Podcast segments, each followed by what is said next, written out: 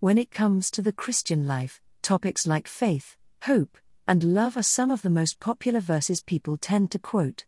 But there is another topic that many Christians may not think about as much as they should giving and receiving. Yes, the Bible has a lot to say about these two concepts. Look no further than the book of James for proof. In just one chapter alone, we see numerous verses related to giving and receiving. So, what does the Bible's take on giving and receiving mean for us today? Keep reading for an analysis of James 1:17 and its implications for Christians today. What does the Bible say about giving and receiving? When it comes to giving and receiving, the Bible has much to say. First of all, in the Old Testament, we see that God is the ultimate giver. After all, He is the one who gave His only Son to die for our sins. And even before Jesus came to earth, God gave His chosen people all kinds of blessings. No, the Bible isn't in any way saying that people don't have to give. The fact that God is the ultimate giver does not mean that He expects nothing from man. Rather, it means that the only hope people have is God's grace. For Christians, the Bible's take on giving and receiving is even more important. This is because Jesus lived, died, and rose again to give us new life. Thus, we are now expected to give back to God as our thank you for His generosity.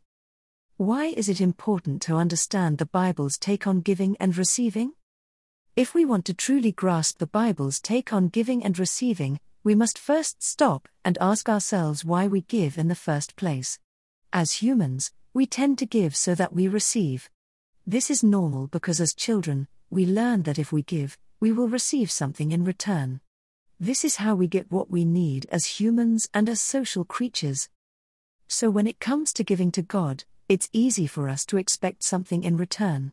But this is where we need to be careful. After all, the Bible insists that people give to God out of love, not out of expectations. Indeed, when people give to God out of expectation, their hearts are corrupted. They may love God, but they also want something from Him.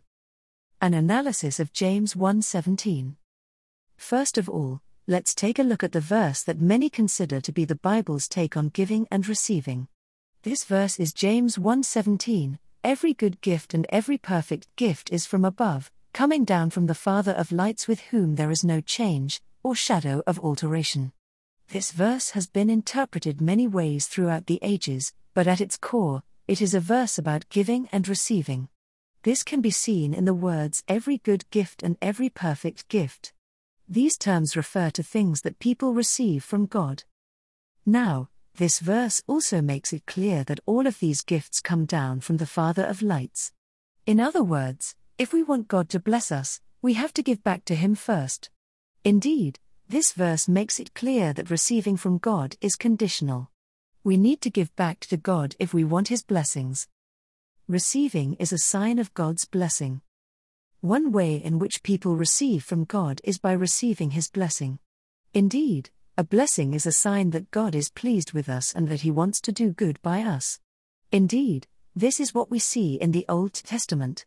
After all, many times God's people were blessed by God. This is also what we see in the New Testament, especially in the book of Acts. Indeed, God's people were blessed with healing, the ability to work miracles, and even the ability to share God's word.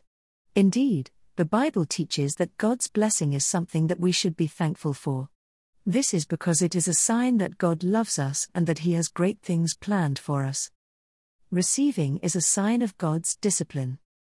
Another way in which God blesses his people is by disciplining them. Indeed, as the verse above makes clear, there is no change or shadow of alteration in God. In other words, he does not change his mind. Indeed, God's blessing is not the same as his blessing. This is because God's blessing comes with no strings attached. God's blessing is pure and holy, whereas his discipline is meant to correct us so that we do not fall into sin. Indeed, God disciplines people for their own good. He wants to correct us so that we do not make mistakes that will hurt us in the long run.